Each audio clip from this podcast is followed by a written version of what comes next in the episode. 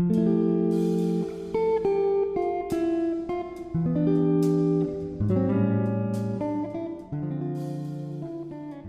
evening, ladies and gentlemen, and welcome to episode 17 of the podcast. I'm your host, Ali, and I want to invite you all to sit and sec for a while. I know it's been some time, but I want to welcome each one of you back to the show, and I want to thank you all for your ongoing support. As always, if there's any questions or topics you'd like me to address on the podcast, please reach out to me via social media or via email. And also make sure you're subscribed and following, that way you don't miss any new episodes. Today, we have a special guest with us. I recently did a recording with a fellow colleague and friend, Todd Fink. As for what we discussed, the best way to describe it is just looking at the way our perspectives on life have changed over the years and decades, and how to avoid certain pitfalls in life, and if we've already fallen into these pitfalls, how to get out. So, without further ado, please have a seat, and I hope you all enjoy the show. Thank you.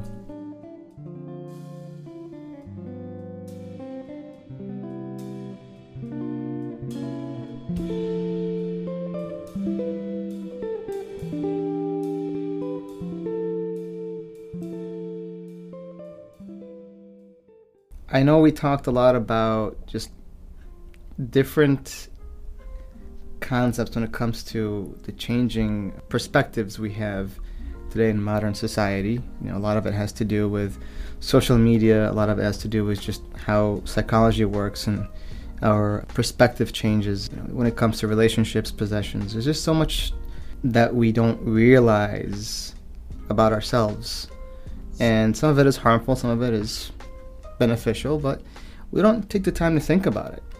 Right, and it, things are changing so quickly. It's it's so fast that there isn't time to think about it, and there's not like a a, a time of uh, reflection, and and there's not like a gathering of information and input before things shift. It just happens, and you you're just racing to keep up with it.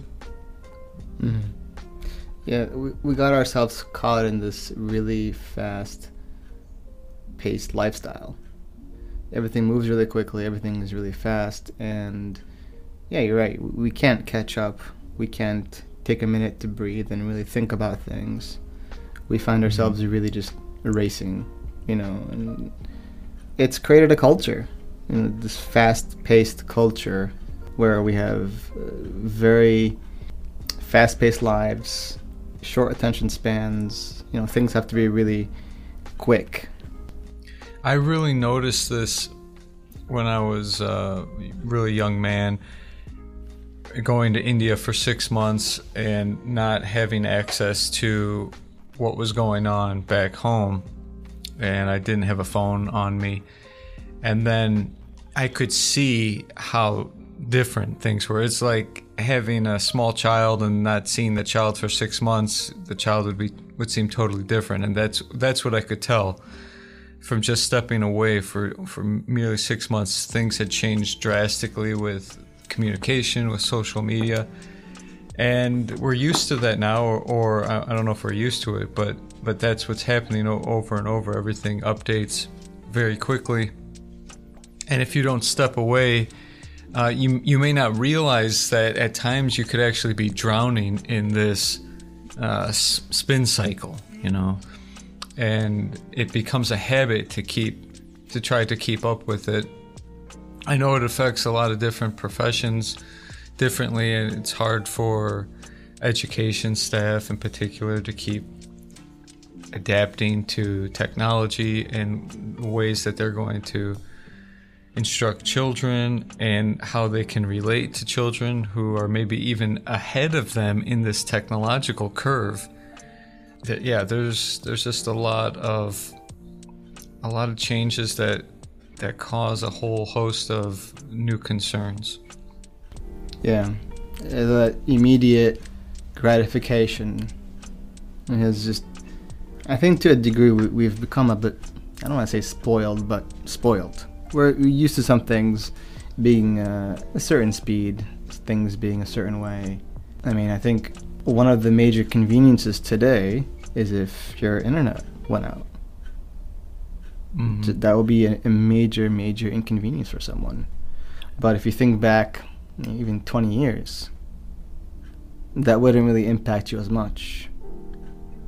Right. So uh, I think you know to a degree we've yeah we, have become so dependent on and reliant on it, which I guess it's a normal part of life.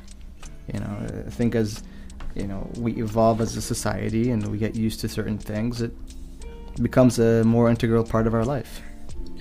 But then it's like, why why is it such an integral part of our life, and why are we dependent on it? And I mean, so so part of it is that there's different kinds of work, but the work is all based on the convenience you're talking about. So there's things to keep up with because things need to keep moving for the convenience that everyone mm-hmm. expects. Mm-hmm. So there's this domino effect. Uh, but but yeah, if you if you step back from from those changes, my my concern is that the the speed and the convenience is not necessarily solving any problem. There wasn't a problem to begin with. It's just makes things more comfortable. And at some point, there's a law of diminishing returns that I think you know we've touched on before. Yeah. Like, um, I feel like it's a it's like an evolutionary trade-off. Yeah. yeah, we evolve and we gain something new, but we lose something in the process. And I think it's kind of like where the, the the threshold of convenience really becomes more harmful. Yeah.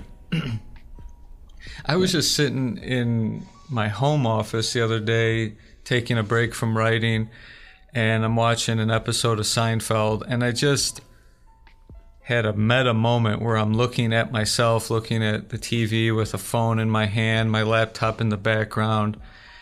And and I was thinking that for like 99.9 repeating percent of human history, this scene that I was currently in would make absolutely no sense which no, I'm not talking about the the episode itself. I'm just saying that just oh. a human being sitting on this couch in an yeah. office with screens in three directions and you. one in the hand yeah. for almost 100% of human history. There's no evolutionary um, correlate for that. So, so I was just thinking like you know we have different we have different ailments now in different social ills. There's anxiety there's depression there's there's all a host of mental health issues and addiction and so on.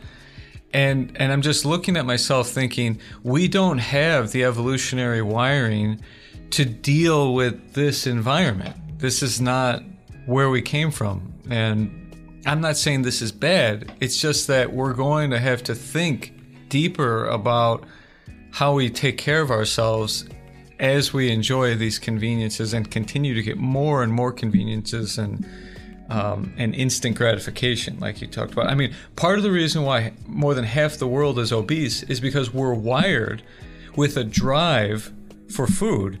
That drive had to be strong enough that it would would motivate a human being to do the work that you had to do to get food. Yeah.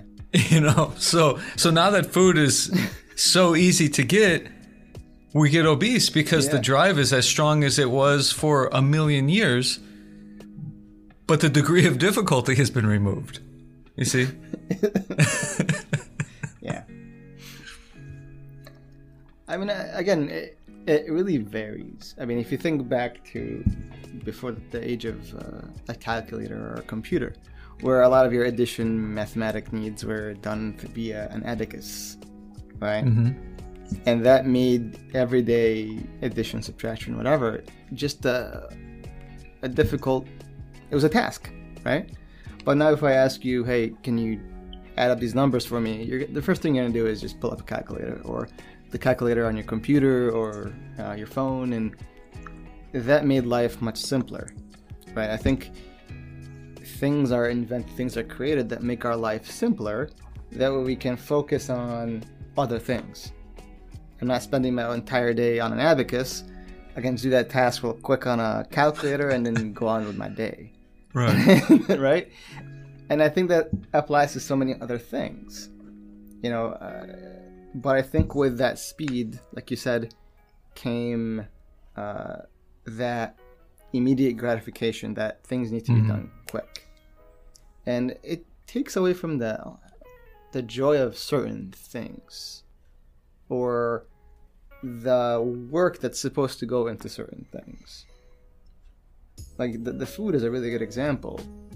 You know, I can right now have food delivered to me where I am. I don't You don't have to do any anywhere. any phys- uh, physical work. You don't have to exert any energy. Yeah, I can have anything, almost anything, delivered to my home. hmm Yeah, how wild is that? Yeah. But you said And something also. the cutoff? So Something else that, that struck me was that you're like, I can enter this into my calculator and go about my day. So, what is it about your day that you are being held back from with the abacus? You know, that we haven't really figured out as a, as a society, as a species. What do we need things to be faster for? And people don't know the answer to that. And that's where I think the mental health piece comes in. That all we know is we want it to happen faster, but we don't know why. you know? um, whereas there was a sense of balance and fulfillment, at least from, from our evolutionary programming, pro- for survival, uh, for sexual sur- survival, that these these things felt really good. It felt really good to exert yourself to get food, to to get the kill, perhaps, um, and and all uh, and all of those basic needs being met to build a shelter, and it also was healthy for the body to exert the energy required to achieve those needs. Now, like you said, you can just push a button and all of that will happen for you. It'll be it will be brought to you, and you can go about your day. And many people don't don't know what that means. You know, don't know where they're supposed to go with that time or what they're supposed to do with that time, how they're supposed to invest that time. And there may come a period on the horizon where even work itself has to be rethought because of the the advancements in artificial intelligence and and it's quite possible that we we won't really need human beings working in the way we always assumed would be necessary. And then people are really going to have to think about what is time well spent because if I don't have to work or there there's just a different way that civilization exists we're going to have to train people for that transition and that's going to involve figuring out how how to find meaning. And and previously what was meaningful was surviving you know for thousands or millions of years. And now there's a shift happening and it's happening very quickly. And so we're gonna i think we're gonna have to redefine meaning. And that is also a higher um, that's a little bit higher on the hierarchy of needs as well so that comes into play here You know what's interesting? People that, you know, sometimes joke and say the concept of fun is a new concept, right? It's something that was newly invented in the younger ages. right And I wonder if that's because they, they were so busy with just everyday tasks, you know, prior to the internet, prior to phones being so readily accessible, prior to um, just the world becoming a smaller place. Yeah, the funny know? thing is though that at least for adults, not so much for children, that our concept of fun is fairly narrow. You know, as as you become an adult, it's like we can go to this same establishment and drink and or you know have some food. The I think if that if that concept was was much broader it would also contain some of the some of the solutions to these new problems that fun isn't really that fun in the way that we're conditioned socially. And if it were more fun more meaningful i should say you know like wonder curiosity exploration spirituality like th- th- those those pursuits are enjoyable. Meditation. These are enjoyable pursuits in life, um, but most people don't think of it when they think free time and fun. And that's where our men- mental health comes in, I think. When that fun, free time is also something that that develops the person, that that gives you something beyond that moment. It's it's also an investment in the way that we invest financially, so mm-hmm. that there's some kind of yield later on. The free time that we're blessed with in this era, um, you know, it could be invested more wisely, I think, in, in our psychological and spiritual development. Yeah. I was thinking about this yesterday, you know, with this free time. And, you know, I guess it's kind of like I'm going to give you a million dollars, figure out what to do with it. And then your options just become so much more wider.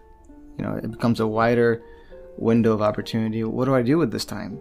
And I, I wonder if that really causes people to feel anxious. You know, I have so much time, but where do I spend it? What if I spend it in the wrong place, doing the wrong thing? And that just creates anxiety, you know, with something says supposed to be simple, but yeah, it's become complicated. We almost have too much time on our hands. Yeah, well, we don't have any precedent for this.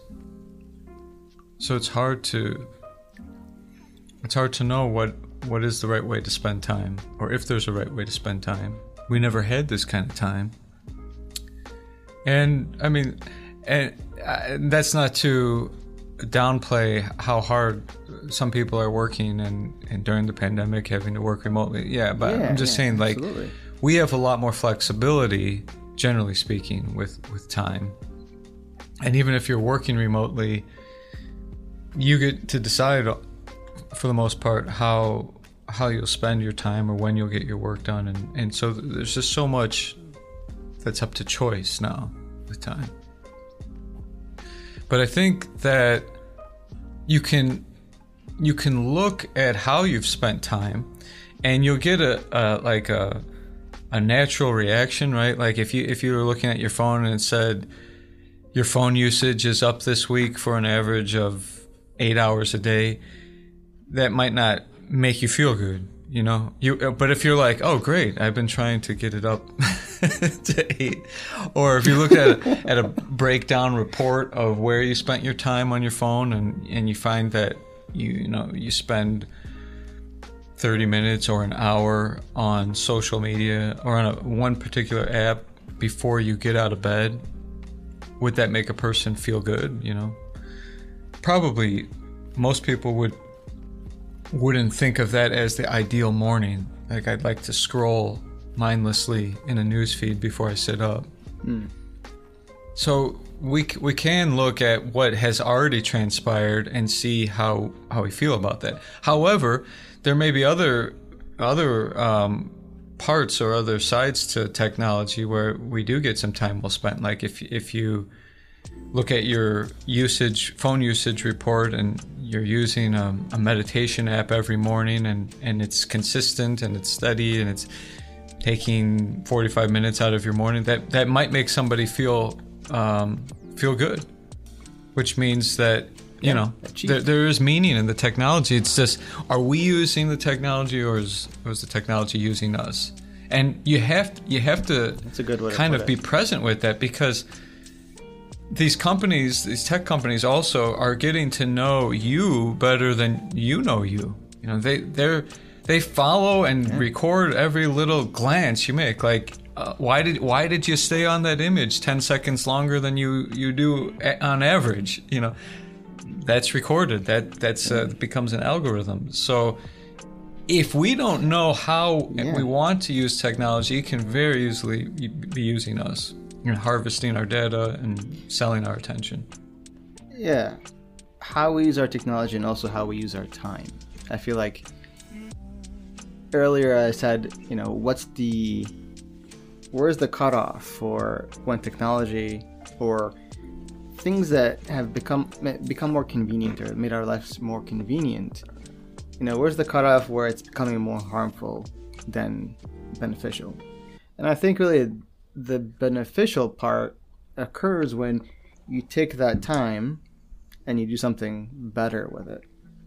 Right. And that's like what I was saying. Like we, we get more time, we get convenience, which buys us time. But we don't necessarily yeah. know what we want to do with that time. And that's happened uh, I mean we've we've done things that seemed counterproductive with advances in technology that brought about more convenience. I mean cars replaced wagons and horses and people live farther from work and they commute you know so mm-hmm. you would think in the beginning yeah. that it would just solve the problem of travel and now now it only takes me five minutes to travel anywhere uh, but what do people do they they spread from their families they spread from their their places of yeah. employment and and and therefore the problem wasn't really solved. It was just kind of displaced. Now you have these longer commutes, but you're in a car that moves fast.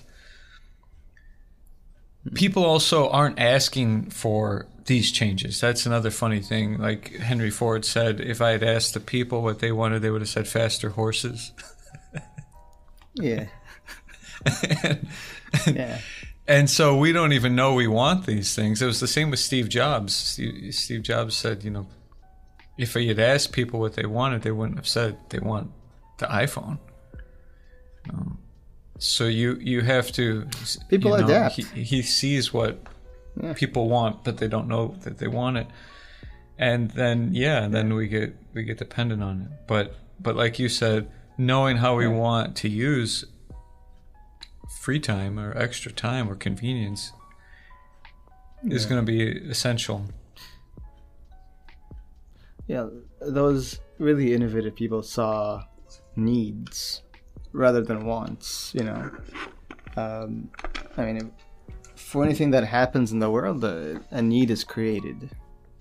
Further commutes, cars that can drive longer, um, more work that's remote, or you know, work that is more uh, intensive, faster internet, right? Um, phones, you know computers. Everything is adapting to our needs. But in that i think that in that mm-hmm. process we're also getting too used to it at the same time. Just thinking not long ago there was dial-up which would not have allowed us to do anything. Wouldn't allow us to do this. Right.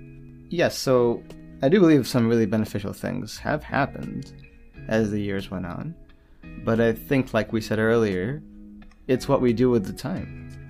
If it's going elsewhere where it doesn't really benefit you, uh, then it's right. not good.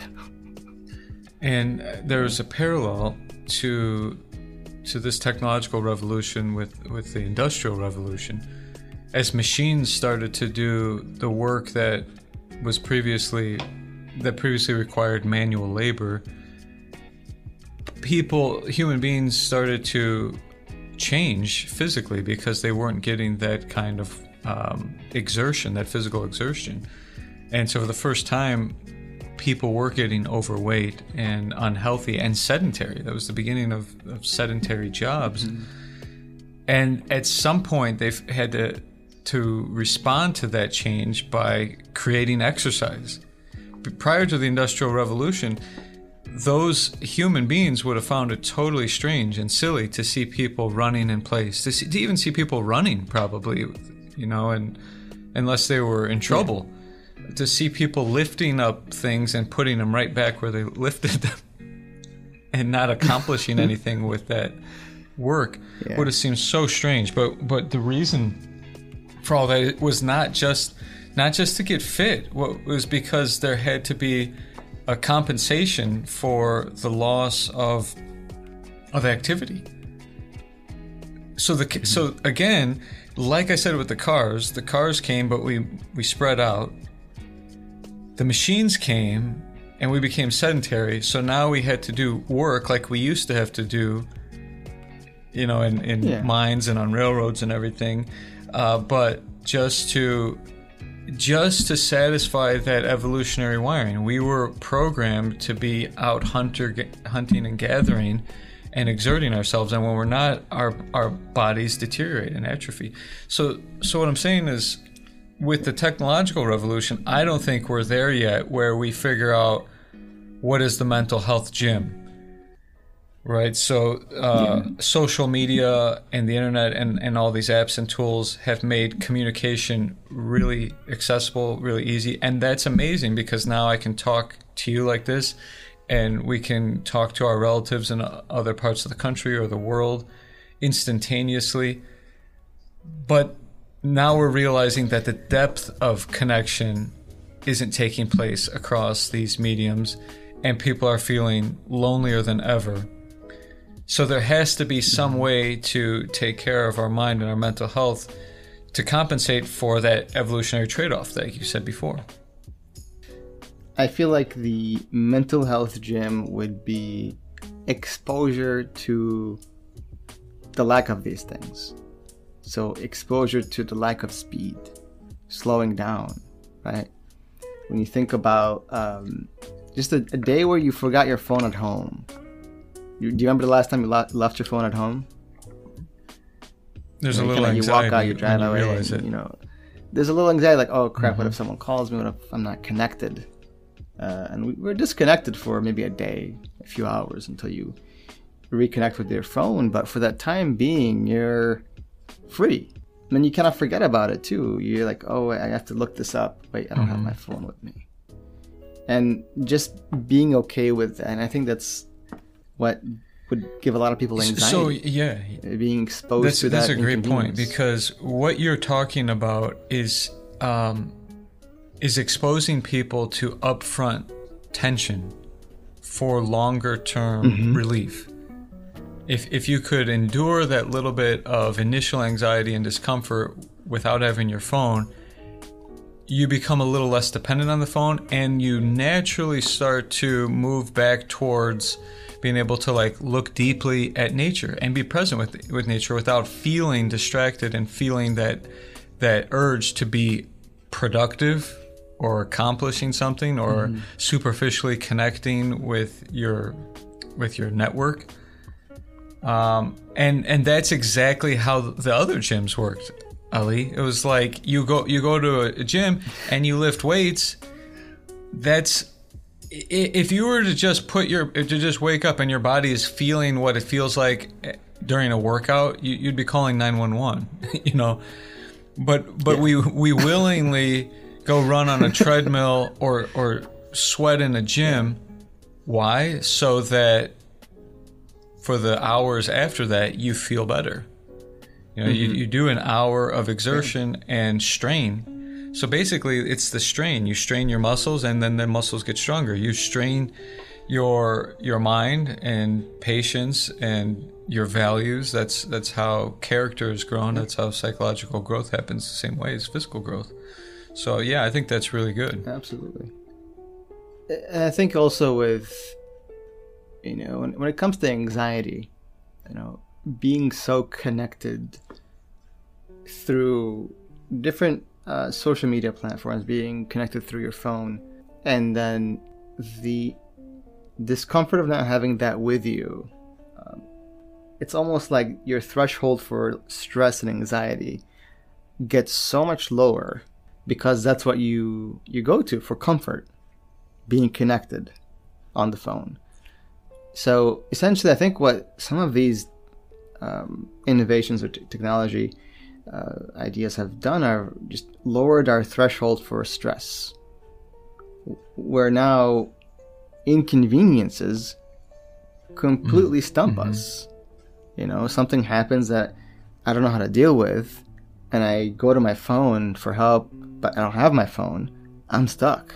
And that really just throws me off balance. And, uh, you know, what we've effectively done is lower our threshold for stress, for anxiety, and without that technology, we're just lost. And part of that is cultural too. It's not just the technology. I think there's a shift in society where demand is high for perfection and any mm-hmm. mm, any complaint needs to be dealt with immediately and people don't want a single bad review on Yelp or, or Google or something like that, and and then you get a whole generation of people that really don't know how to be uncomfortable, don't know how to feel anxiety because they never had to.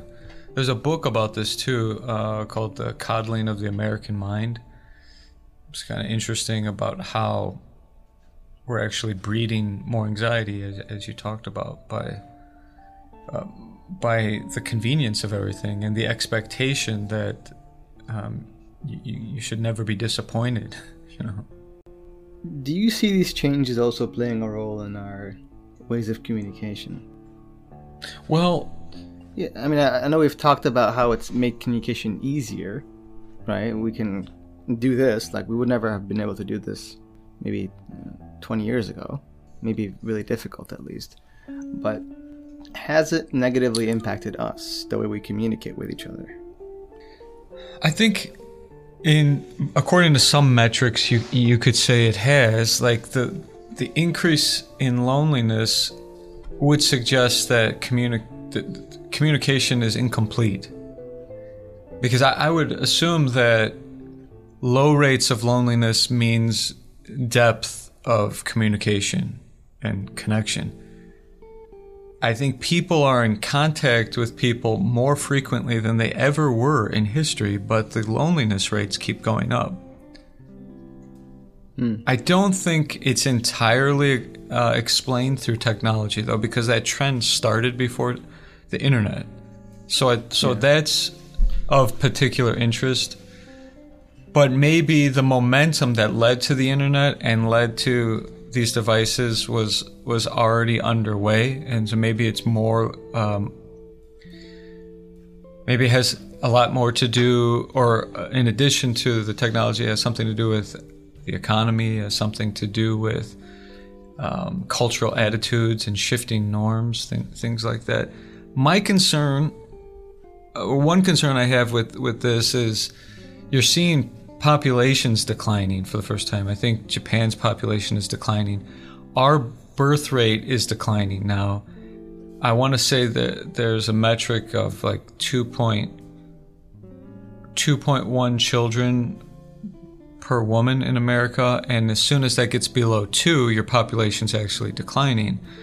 And it's, it's such a, s- a small change to go under two, and yet that could mean in a few generations your population is is significantly declining. When when you have a population that's not increasing, as soon as a whole generation lives its life, you, are really looking at a, a, dramatic trend. So why is that happening? And now, and you're also seeing that less pe- there less children. Uh, the rate of children is is declining, but also when people are having children is much later on average. And i'm just i'm concerned and i'm curious about what all those changes mean and what's behind those changes. Especially when you you um, place it in the light of loneliness. I think it's multidimensional i wonder though. if it's i wonder if it's overexposure. Well yeah, because uh, people. Psychologist uh, Barry Schwartz talks talks uh, uh, has a book called The Choice Paradox, I think, and and this may also get into how this trend started before the internet. Somewhere in like the '70s, I want to say, um, analysts started realizing that there's no one perfect um, taste or flavor or color Whereas all, all these companies offered their their one product, their one jean, their one salsa, their one shirt. And in the 70s, uh, their, their one Coke, their one flavor of soft drink. But then in the 70s, through different studies, they, re- they realized different groups love one particular thing the best. And companies quickly responded by making a whole variety of options. Uh, but but as soon as you have more choices, your time of choosing actually gets delayed. So if you there's been experiments where you take people to ice cream shops and one shop has three flavors, strawberry, chocolate, vanilla. people don't take long at all to decide and they come out pretty happy. And then you take people to a place that has like 64 exotic flavors. They take a long time to decide. And they're all often not very happy because it introduces the possibility of regret and anxiety about making the right choice. So even if they enjoyed that flavor, they still wonder could they have made a better choice? And yet, prior to this, everyone would say, Take me to the place with 64 options. So we all think we want more choices, but it doesn't actually bear out in terms of utility and, um, and happiness. Yeah, there's a like you said, diminishing return. At some point, too many options is not mm-hmm. the answer. Right? It actually makes things Right, and, and, and so this then, and where where I think this is going is like that that's got to affect relationships, right? I mean, again, coming back to evolution, there's probably like one or two possible partners for you in the community in in that village, and it's like yeah. that's it. You know, you're expected you're expected to to Yeah. have a family and it's But either that or, or, or nothing right and it's not it's not a hard choice you know maybe some people would decide not not No. to but but it's certainly not a complicated choice like like it is with apps and that affects the psychology when you know like i got you know a million other profiles to kind of scroll through and get it's like being in that ice cream shop with 64 flavors. I'm not saying that's how everyone Yeah. approaches dating, relating, and mating, but making the know, right choice is there something Right. better out there and then i'm never really feeling comfortable with the choice i've made maybe i'm feeling more uh, Yeah. unsettled with it could i have looked some more can i look further and found something Yeah. better Yeah.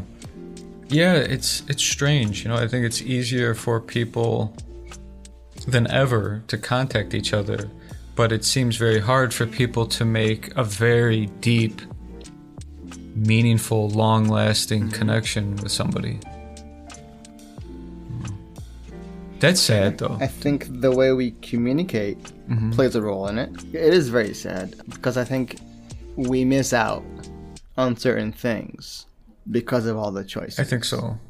you know we never take the time to invest in something to see where it may pan out may not pan out but we don't give ourselves that chance. And again it's that um, lowering of our threshold for stress again because we're getting away from making a decision by just furthering the search even further.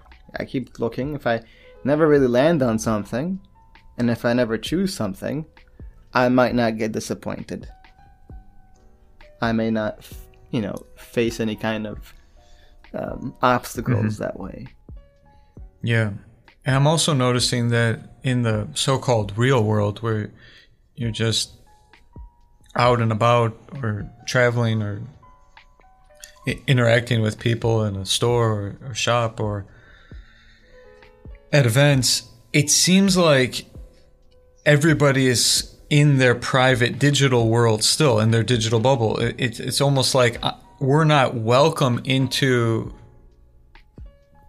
just into into basic conversation and interaction with the people that we meet and pass on the street because it's like whoa whoa whoa you know they're tools for communicating now. You know don't just talk to me you know and it actually triggers people What do you think you're doing?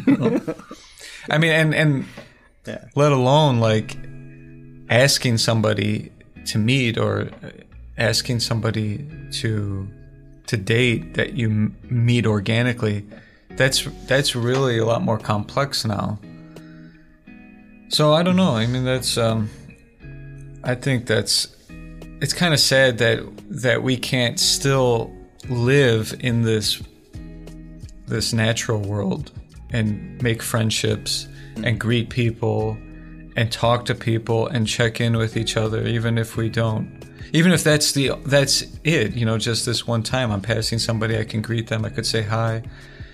But that seems harder to do than ever before. And when you don't get those experiences and when you don't practice that, there's naturally going to be more social anxiety, I think. It's hard for people to even talk Yeah. without getting some anxiety because it just doesn't happen anymore. And I was thinking, like, when I was a kid, even with phones, it wasn't that everybody didn't have their own personal phone. That would be like growing up for me growing up every every one of my friends having their own personal landline they didn't Well, why didn't we it's not that the technology wasn't there the technology was there to install uh, a separate phone for everyone in the family. I'm sure it didn't co- i'm sure it wouldn't have costed more than it costs for everyone to have a $1500 iphone with a plan you know? We didn't do it because we just didn't think to do it. It wasn't so it's not just about technology. That's what i'm saying about cultural trends and attitudes shifting. Even though it was totally doable i mean m- my dad had a separate line for his business so families could have multiple lines we just didn't do it because we didn't think to do it you know and then we didn't think we, We didn't needed, think it. we needed it. and if and if you call your friend there's just one number for the whole family which means you're gonna have to talk to people other than your friend. You know, someone else is bound to answer that. Oh, hi, Mrs. So and So is you know so, Joe available or whatever, and that's that is exposure, right? To contact to something unfamiliar, something outside of your comfort zone, until you gain some mastery over that. And we've gotten Right. so further away from that. So much further away from that. In that I text you without you even hearing my voice. And, you know, oftentimes you want to talk to people and they, they'll say, Right. I don't like Mhm. talking on the phone.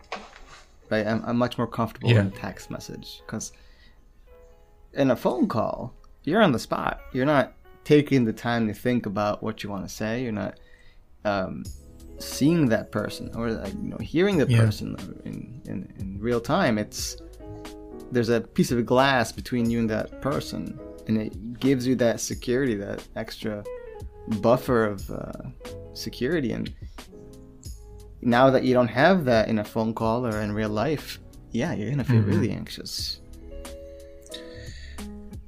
And that's kind of what the Yeah. world is, you know, going towards. It is, and I don't. I don't think the technology exists yet to deal with the lack of depth. They keep coming out with apps and things to help people meet, to help people match for relationships, but it it leads to just. I mean, it backfires. I, I think for the most part. I, I don't. I don't. Mm-hmm. I haven't researched it enough, and I don't have enough experience with it. But but what I hear often is that it's just backfiring, where people it's the same thing. You're on an app with millions of people. So once again, choice paralysis comes in. But I don't know if you've heard of this uh, other app called Clubhouse. Uh, Clubhouse, I've Yeah. experimented with a little bit. Um, it's just audio. There's no messaging, no texting, and you go and you you actually talk with people or you listen to people talk and it seems like that would have been a step backwards from like Zoom and and Facebook and Instagram stories and, and video to remove mm-hmm. video and and and text and just have audio. It's like, well, we've known how to do audio. We've had radio and we've had landlines. We, Huh? we have this already. Yeah, we had those. We have but it, it's. It, it, I mean, I don't know if it will continue as the pandemic is, uh, as the end is on the horizon. But, but at least over the last several months, it was just growing exponentially, and and people were getting some sort of real benefit out of just being able to hear people's voices. So that's kind of what I'm talking about. That sounds that that if you had laid that out in the beginning of the tech revolution, and you know it will come 20 years in uh, into these social media apps is something where you can just hear people's voice. That, that would have sounded silly, right? But that's the same as with the gyms. And after these machines take over, then then people will go, yeah, go you go lift lift things. you you get on a machine and run on that machine. but that may be that may be what Clubhouse is showing us that who can whoever can really figure out the um, the platforms that bring people together in in a really meaningful way. And and I think what's what's kind of special about Clubhouse is for the most part it guides people in the conversation. That's why I think people love it. It's it's also not just like, hey, Yeah. just talk about whatever. No, it's like it's it's setting you up to have a meaningful dialogue or to hear meaningful dialogue. And I, I also think that's why like some podcasts are really popular. Uh, Podcasts are another example. Audio, you know, like a, a three hour audio conversation and, and something like Joe Rogan is like the most downloaded podcast in the world. More people will listen to a Joe Rogan episode than watch CNN that day. And yet, you, many of those uh, subscribers aren't getting video. They're not they're not getting what you get in Zoom or something like that. But what I think it's showing is that long form conversation is what people are craving, like just depth of connection. And even if it's somebody else having the connection, even if it's Joe Rogan talking deeply with somebody, it's just being able to be in proximity to depth of communication. And so whoever figures that out, it'll seem like it's a step back, but it'll really be a step forward. And then I think this will all be all right. in the last year and some change, you know, with the pandemic kind of coming up and down and, uh, you know, having to go into social isolation. And now things are getting a little better, at least they are here. And we are re entering society as people in person. You meet other people, and you're like, oh my god, another person. You know, for some people, that was a great moment for other people that was a moment full of anxiety because you know even if you weren't used to this before uh, i think in a year and a half people got used to it. Just not knowing how to be around other people. You know you get so comfortable being at home you know no accountability no outside perspectives. You're just kind of you know you're with your own Yeah. perspective. So now that you're re-entering society and kind of being around people again, for some people it's like, oh great, thank you. That I've, I've been looking for this for a while. For other people it's like, oh my god, how do I go back to this? And you know, we've you know maybe been using Zoom a lot or you know any other kind of platform for video calls. And it, again, it's created for people that comfort uh, of having a buffer, you know, a screen in between. And now you go back to in vivo, in person, and you're around other people, and I think you feel more Yeah. vulnerable. Yeah. exposed. And there was already a lot of social anxiety, and now you didn't need any excuse for the past year and a half if you had any social anxiety. And there's a there's a lot of social anxiety. yeah. And for young people, missing out uh, on more than a year of in person, a lot of in person activities. Yeah, I think I think we'll we'll continue to see the fallout from that for some time.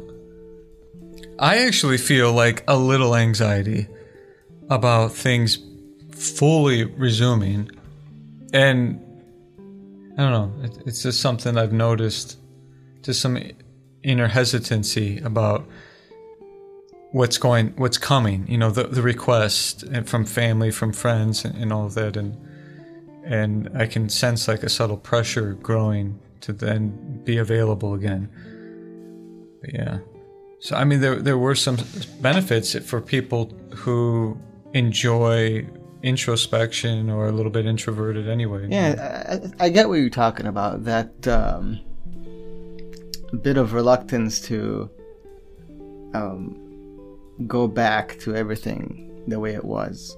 Because I think for some people, we found, like you said, that introspection, solitude, and it was beneficial.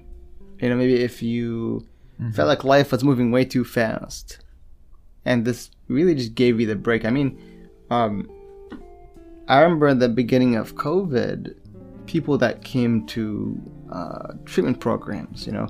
So I, I work in a dual diagnosis, meaning uh, addiction and mental health um, related issues.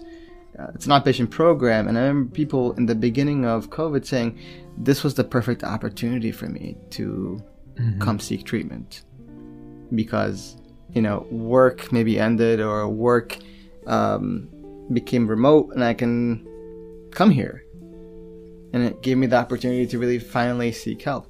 So I think for some people, this isolation forced them to do other things. You can no longer do what you used to do as a means of finding uh, excitement or finding connection. You're forced to go otherwise or other other other places to find it. For many people, it was necessary. That people didn't even know how mm-hmm. where they were headed, how fast they were headed, and where it was all going. But I, I also feel like we didn't fully absorb the lessons that were available to us during this pause. So that's unfortunate. But but maybe some of them will maybe the pandemic is also socially speaking like uh, some seeds that have been planted in people's hearts and as as things do open up yeah. we'll find that it's not going to be normal. It's not going back to normal. It's going to continue to evolve towards something else. And as those seeds sprout and bear fruit i hope that we'll find new ways to continue to nurture the sides of ourselves that need respite and retreat. And there'll be a little bit less pressure mm-hmm. on ourselves to yeah. to be pr- productive 24 7 yeah I, I, certainly hope that is the case. Um, you know the, there's a concept of uh, hedonic adaptation meaning people tend to find themselves returning to a baseline you know from good or bad. And i think what we went through over the past year and a half for everyone it varies just you know the severity. However I think as things progressed, maybe things improved, people became less and less thrown off by it and almost got used to it. So, you know, that's kind of where you've, you kind of mentioned people may have missed some of the important lessons and just saw things as, oh, it's just returning back to normal. And you know, that, you hope that's not the case, and you hope people really took something away from this and didn't just return to their baseline of, all right, back to work. Yeah, I mean it's it's that's what we do. We look for some way to protect ourselves from uncertainty.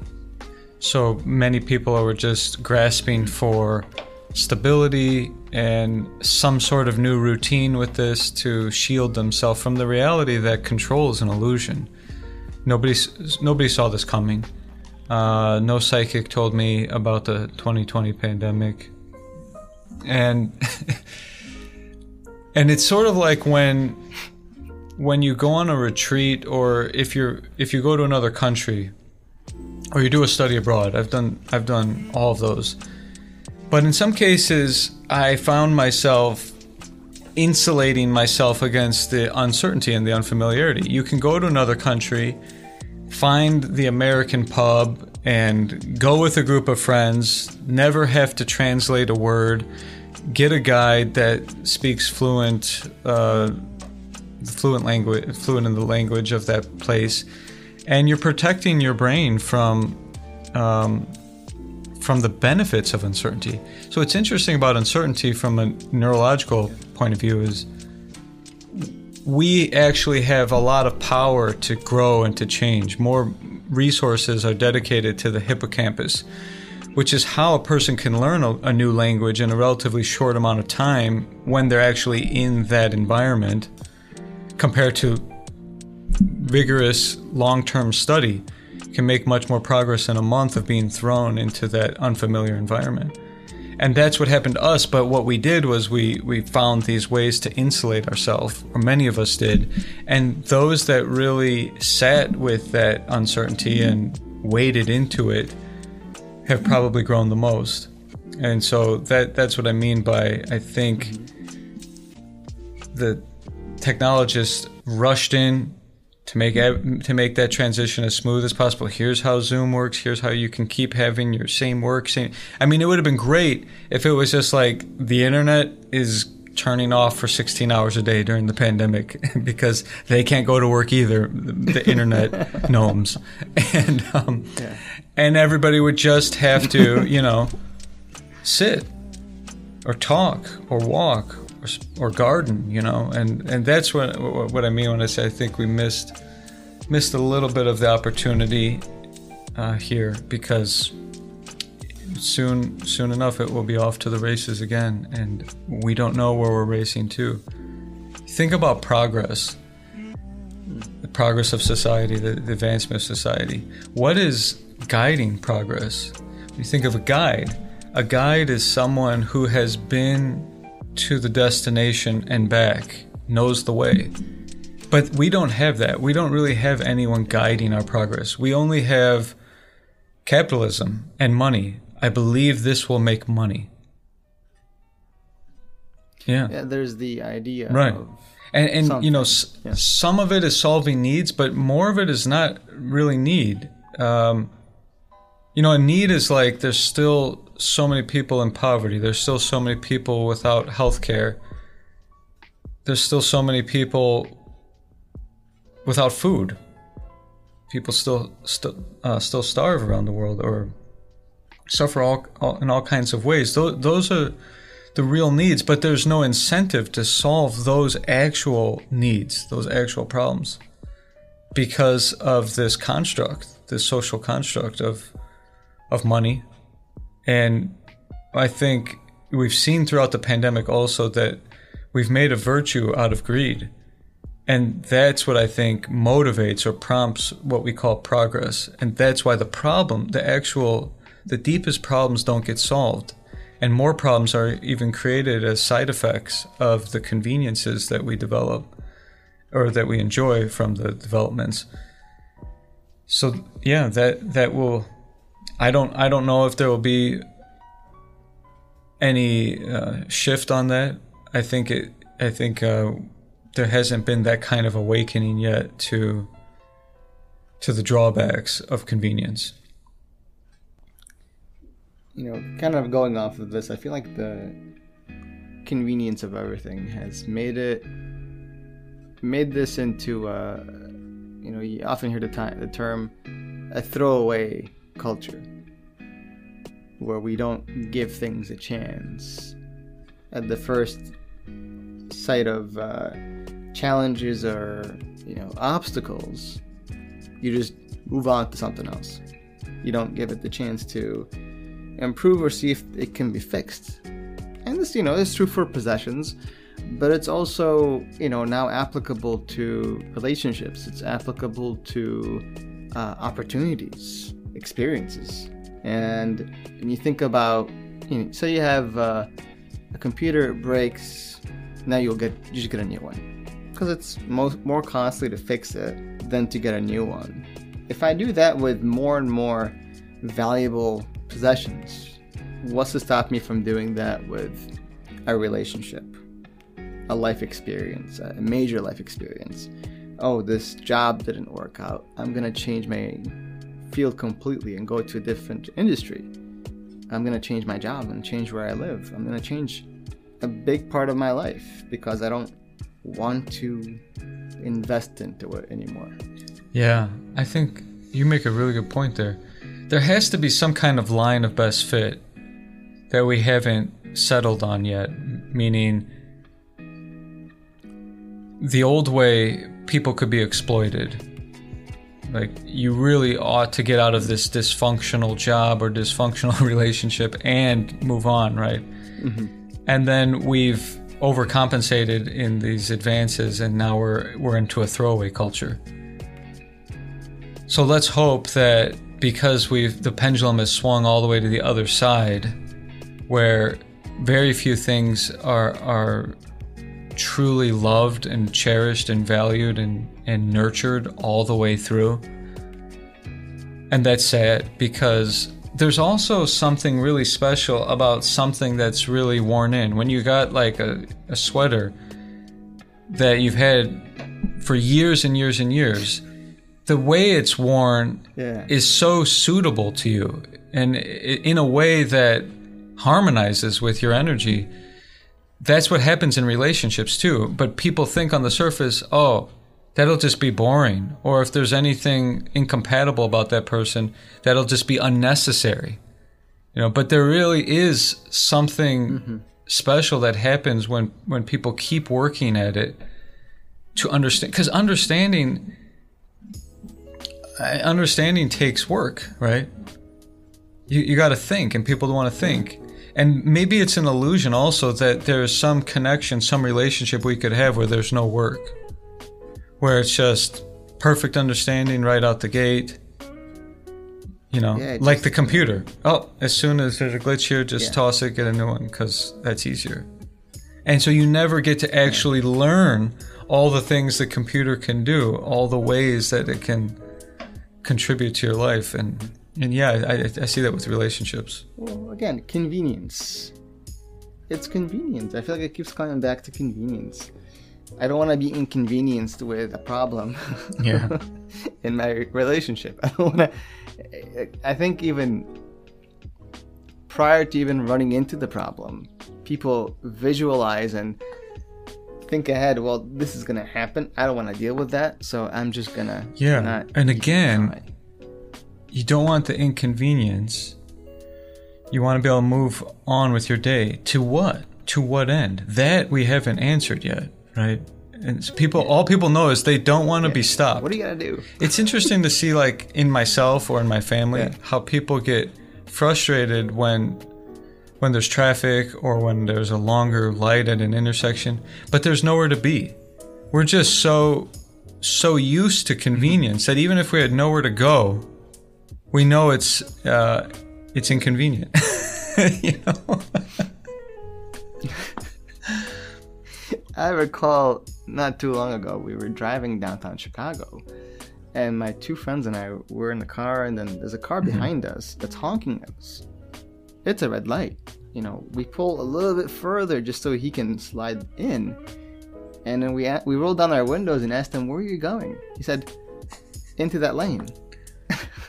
He's thinking one step forward and nothing be- past that. That was, you know, as far as he was thinking. I'm so inconvenienced. I just need to get into this lane in a red light. I'm like, Right. okay. and didn't know didn't know anything beyond that. Knows I'm held back from the next step. I don't know where I'm headed ultimately, but right. Yeah. We're old school now. What used to be new is now hmm traditional. We'll see. I mm-hmm. think, though, to some degree, th- there is some return to tradition. Every now and then you see something resurface from old tradition. Not that we're that old, but you know, every now and then you like you see something come up in modern day society. Like, oh, okay, this looks familiar, and this is nice. People are re-exploring certain things that haven't been done in a while, or aren't as aren't as popular. That's what I've been reflecting on through the pandemic. Vintage. Yeah. That that's the wisdom of aging, becoming vintage. Uh, We value youthfulness so much and and people deprive themselves of growing wise in their effort to hang on to to uh, what's young and hip and sexy they don't actually get to cultivate their wisdom you know or, or let their wisdom grow. But i've been reflecting on this too like with traditions we, we tend to throw out the baby with the bathwater. There's a lot of wisdom in in old paths that we don't even understand. We just look at things on the surface and find something that doesn't fit with modern culture and throw the whole thing out so, I mean, I think you're right. I think there was a lot of meaning in the way our ancestors did things. Where they lived, how they lived, what what they ate, how they cared for each other. There was a lot of meaning. I'm not saying it was perfect. Uh, nothing's perfect. But we're a culture that's drowning without meaning. You know, we're, we're lost at sea without without direction. We don't know where we're going. You know, and that uh, all we know is that we're getting there faster. We're moving faster, but we don't necessarily know where we're going. Yeah. We're heading to nowhere faster than ever before. Somewhere near you, I guess. Um, yeah. yeah. And, and so, yeah, so I've been reflecting on that, and I was writing reflections every day or two throughout the whole pandemic. Basically, just to see what I think about things. Once you get it on a paper and start to work it, it's it's not it's no longer just passing thoughts. It's like what you actually feel and your actual perspective on things. That's the beauty of writing and and now I've organized them into a whole uh, book. And the book is about really pulling back layers, social layers, uh, psychological layers, conditionings, mm. to see what, what truly is meaningful. We know about speed, we know about technology, we know about convenience. But what, but what truly is valuable about being a human being? This short experiment on this planet, what, what is it all for? Is it just to get from point A to point B as quickly as possible?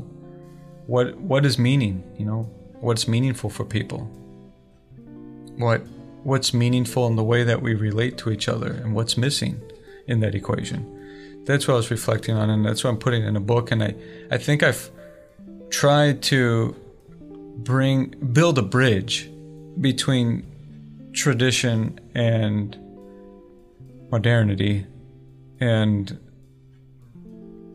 and in, that way people can understand that connection and being able to go between these worlds has value because in those traditions people were wrestling with with meaning they were wrestling with purpose why are we here they were wrestling with philosophical questions and existential questions and there's there's not many outlets for that things in in um, pop culture are so black and white. This is either right or wrong. You're either on this side or you're on that side. There's very little room for nuance or dialogue. And that's not how philosophy works. Philosophy has to be able to uh, to hold space for possibilities and be able to wade into uh, different scenarios and explore what where those lead and uh, and so yeah, that that's what I'm hoping to share as things open back up. So I guess it, what's the bottom line? I guess we can close with this. What's the bottom line here? What are we trying to tell people? Yeah. The mental health gym is kind of where I think we're going with this. In this world where we're so insistent on getting to places faster and we're so obsessed with just being so connected, obsessed, but so tied to it. I think what we need is something like a mental health gym. And you know, I think we we have ideas of what that may look like. I think some of the things we already do, you know, encapsulate that. But that needs to be something we do more of. Just disconnecting. You know, putting ourselves through experiences that does expose right. us to inconvenience. so go ahead and inconvenience yourself today Mm-hmm. Right. I think that's the yeah. I think that's the message that we're emphasizing. Yeah. Leave your wallet at home. Put yourself go for a walk outside of your comfort zone. Inconvenience yourself, as you said. yeah. yeah. Because in because when things became more sedentary, we realized mm-hmm. your muscles, your physical body will yeah. atrophy, and you will lose some capacity um, to in, to really to enjoy this world, right? Similarly, with the technology that has made things more convenient, we are probably atrophying yeah. some of our psychological faculties, and it's impairing our ability to enjoy this world and enjoy each other's company. And you're right. Some some amount of strain is is required Yeah. to work those to work those psychological I mean, muscles. Not doing that is like going to the gym and just lifting one of the easiest, lightest weights. Without the strain or the resistance, you're not gaining much. If things are too easy for you, Mm-hmm. You're not going to gain much. Mm-hmm. Mm-hmm. Interestingly, when when we go too far in that direction, Yeah. you face strain, right? So it's like do it now so that your body doesn't have to fall into such imbalance that mm-hmm. you become ill, you become mentally ill or physically ill in the case of sedentary lifestyle. So we're we're encouraging people to to take control of their their overall health and well-being. All right, thank you. This was great. Oh man, I appreciate you the time, and uh, I'm really glad we could do this. I know we've been talking about it for a while. Hopefully, it's the uh, Yeah. the start of many more dialogues. But this was good. Yeah, Yeah. I, I like that. Thank you, Ali. All right, thanks, Todd. And with that, ladies and gentlemen, we come to the end of episode 17. Thank you all for listening, and thank you to Todd for being on the episode today. It was very insightful, and I hope it's the first of many. If you enjoyed listening to Todd, he has his own podcast. It's called the Kind Mind Podcast, and I will include a link in the description as well. Again, thank you for listening, and I will see you next time. Thank you. Goodbye.